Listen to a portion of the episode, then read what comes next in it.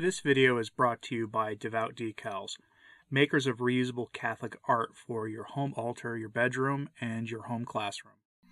He is risen. Blessed Easter to you who have tuned in to watch this on an Easter Sunday. Today, I will finally be breaking us from the Lenten cycle we have had of the sermons of Saint Francis de Sales, and we're going to go to the one of the greatest popes in all of history, Saint Gregory the Great. His Easter sermon given on April 15th of the year 591 on Easter Sunday. It is on the holy day of the resurrection. He's going to te- remind us that we must now pass from doing evil into a life of virtue, that we may merit to see our Redeemer. Sermon on the holy day of the resurrection. It has been my custom, beloved brethren, to speak to you on many of the gospel readings by means of a sermon I had already dictated for you. But since I have been unable, because of the weakness of my throat, to read to you myself what I had prepared, I noticed that among you listen somewhat indifferently. So, contrary to my usual practice, I shall for the future make the effort, during the sacred solemnities of the Mass, to explain the gospel, not through a sermon I have dictated, but by speaking directly to you myself. So for the future it shall be the rule for me to speak to you in this way. For the words which are spoken directly to sluggish souls awaken them more readily than a sermon that is read to them, moving them by that touch as it were of, of authority, so that they listen with more attention. I am not, as I well know, competent to fulfill this office, but let your charity make good what my ignorance denies me. For I have in mind him who has said, Open thy mouth wide, and I will fill it we all have in mind a good work, and it will be perfected by his divine assistance. And also, this great solemnity of the Sunday of the Resurrection gives us a fitting occasion for speaking to you. For it would indeed be unfitting that the tongue of our body should be silent in the praises that are due this day, that day on which the body of our author rose again from the dead.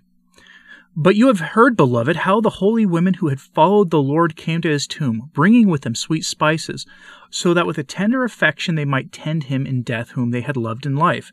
And this tells us something which we should observe in the life of our holy church. And it is important we give attention to what here took place, to see what we might do to imitate them. And we also, who believe in him who died, truly come with sp- sweet spices to his tomb, when we come seeking the Lord, bringing with us the sweet odor of virtue and the credit of good works.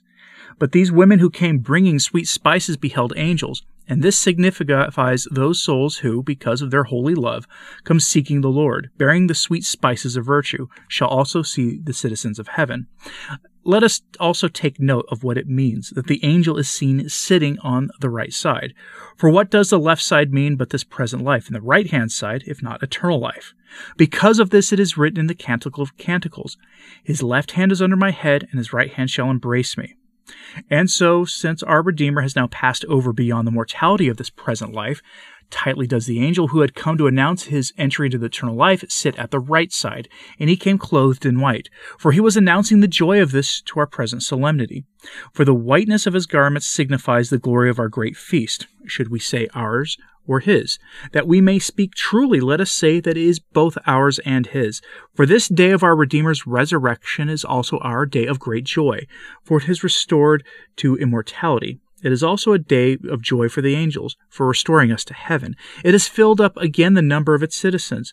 On this our festival day, and his an angel appeared, clothed in white robes, because they are rejoicing that because we are restored to heaven, the losses their heavenly home had suffered are now made good. But let us hear what is said to the women who came. Be not affrighted. As though he said to them, Let them fear who love not the coming of the heavenly citizens. Let them fear who, steeped in bodily desires, have no hope of belonging to them. But you, why should you fear, meeting your own? Matthew, also describing the appearance of the angel, says of him, And his countenance was as of lightning, and his raiment as snow. Lightning awakens dread and fear. The white radiance of snow is soothing, for Almighty God is both terrifying to sinners and comforting to those who are good.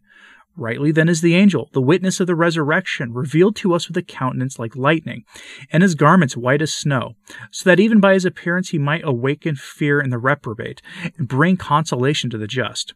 And rightly also, for the same reason, there went before the Lord's people in the desert a column of fire by night and a column of smoke by day. For in fire there is fear, but in the cloud of smoke the comforting assurance of what we can see. Day also meaning the life of the just, and night the life of sinners. Because of this, Paul, speaking to converted sinners, says, For you were heretofore darkness, but now light in the Lord. So a pillar of cloud was set before them by day, and a pillar of fire by night because Almighty God shall appear mild of countenance to the just, but fearful to the wicked. Coming to judge us, he shall comfort the one by mildness of his countenance, terrify the other with severity of his justice. Now let us hear what the angel says. You seek Jesus of Nazareth. Jesus in the Latin tongue is saving, that is, Savior. Then, however, many were called Jesus by name, not because of the reality it means. So the place is added to make clear of what Jesus he is speaking of Nazareth. And to this he adds the reason they seek him, who was crucified. And then he goes on He is risen, he is not here. That he was not there was said only of his bodily presence, for nowhere is his absence in the power of his divinity. But go, he continues, tell his disciples and Peter that he goeth before you into Galilee. Now we have to ask ourselves, why did he, speaking of the disciples, single out Peter by name? But had the angel not referred to him in this way, Peter would never have dared to appear again among the apostles. He is bidden then by name to come, so that he will not despair because of his denial of Christ. And here we must ask ourselves, why did Almighty God permit the one who had placed over the whole church to be frightened by the voice of a maidservant, and even to deny Christ himself? This we know was a great dispensation of the divine mercy, so that he who was to be shepherd of the church might learn, through his own fall, to have compassion on others. God therefore first shows himself to himself and then places him over others, to learn through his own weakness how to bear mercifully with the weakness of others.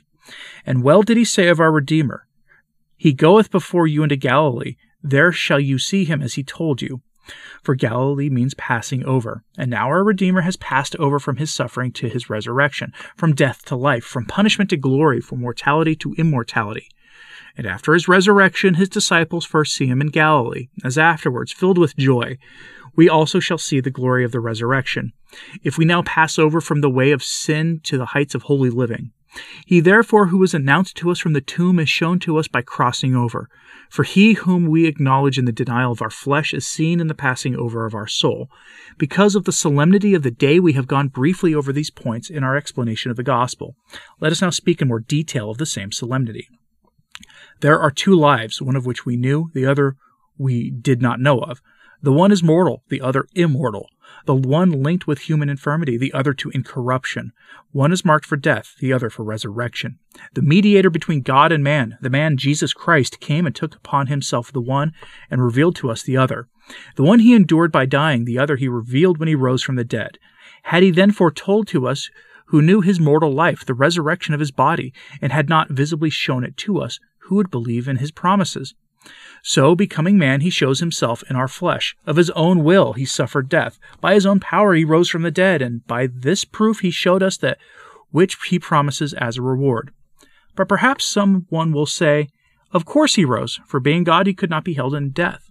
So, to give light to our understanding, to strengthen our weakness, he willed to give us proof, and not of his resurrection only. In that hour he died alone, but he did not rise alone from the dead, for it is written, and many bodies of the saints that had slept arose. He has therefore taken away the argument of those who do not believe. And let no one say, No man can hope that will happen to him which the God man proved to us in his body. For here we learn that men did rise again with God, and we do not doubt that these were truly men. If then we are the members of the Redeemer, let us look forward to that which we know was fulfilled in our head.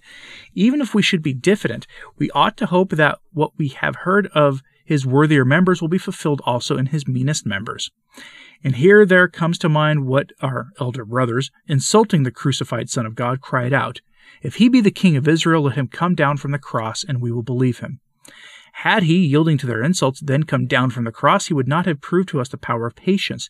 He waited for the little time left. He bore with their insults. He submitted to their mockery. He continued patient and evoked our admiration. And he who refused to descend from the cross rose again from the sepulchre. More did it matter so to rise from the sepulchre than to descend from the cross. A far greater thing was it to overcome death by rising from the sepulchre than to preserve life by descending from the cross. And when uh, our elder brothers, saw that despite their insults, he would not descend from the cross.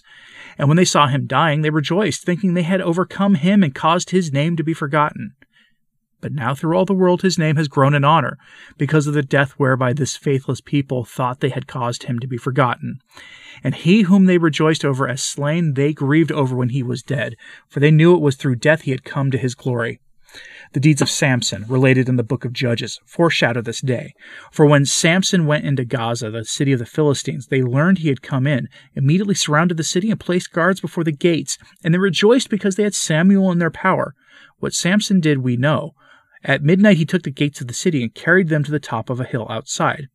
Whom does Samson symbolize, beloved, if not in our, this our Redeemer? What does Gaza symbolize, if not the gates of perdition? And what the Philistines, if not the perfidy of our so called elder brothers, who, seeing the Lord dead and his body in the sepulchre, placed guards before it, rejoicing that they had him in their power, that he whom the author of life had glorified was now enclosed by the gates of perdition, as they had rejoiced when they thought they had captured Samson in Gaza. But in the middle of the night, Samson not alone went forth from the city, but also bore off its gates, as our Redeemer, rising before day. Not alone went forth free from perdition, but also destroyed the very gates of it. He took away the gates and mounted with them to the top of a hill. For by his resurrection he bore off the gates of perdition, and his ascension he mounted to the kingdom of heaven.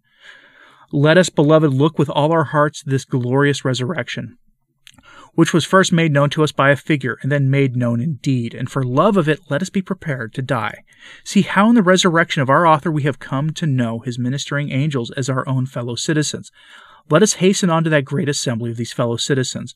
Let us, since we cannot see them face to face, join ourselves to them in heart and desire. Let us pass over from evil doing to virtue, that we may merit to see our Redeemer in Galilee. May Almighty God help us to that life which is our desire. He who for us delivered his only Son to death, Jesus Christ our Lord, who with him reigns one with the Holy Ghost forever and ever. Amen. That was a sermon of St. Gregory the Great for Easter Sunday in the year 591.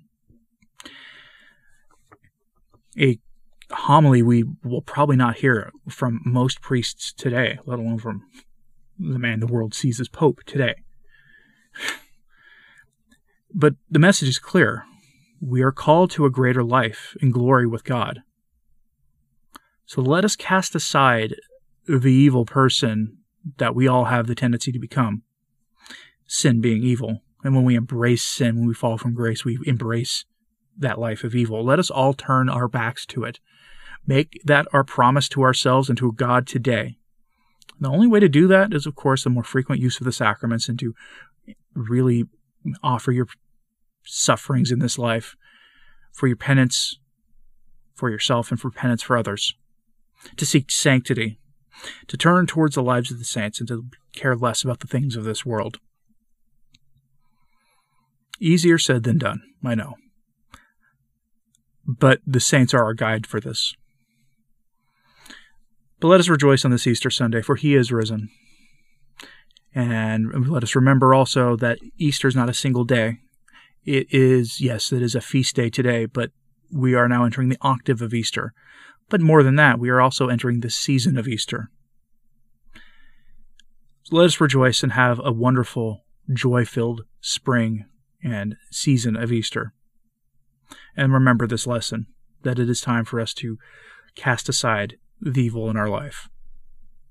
Let me know what you thought of this in the comments, please. Like and subscribe if you haven't. It does help. As does sharing this on social media, it helps a lot too. As always, pray for the church. I'm Anthony Stine. Ave Maria.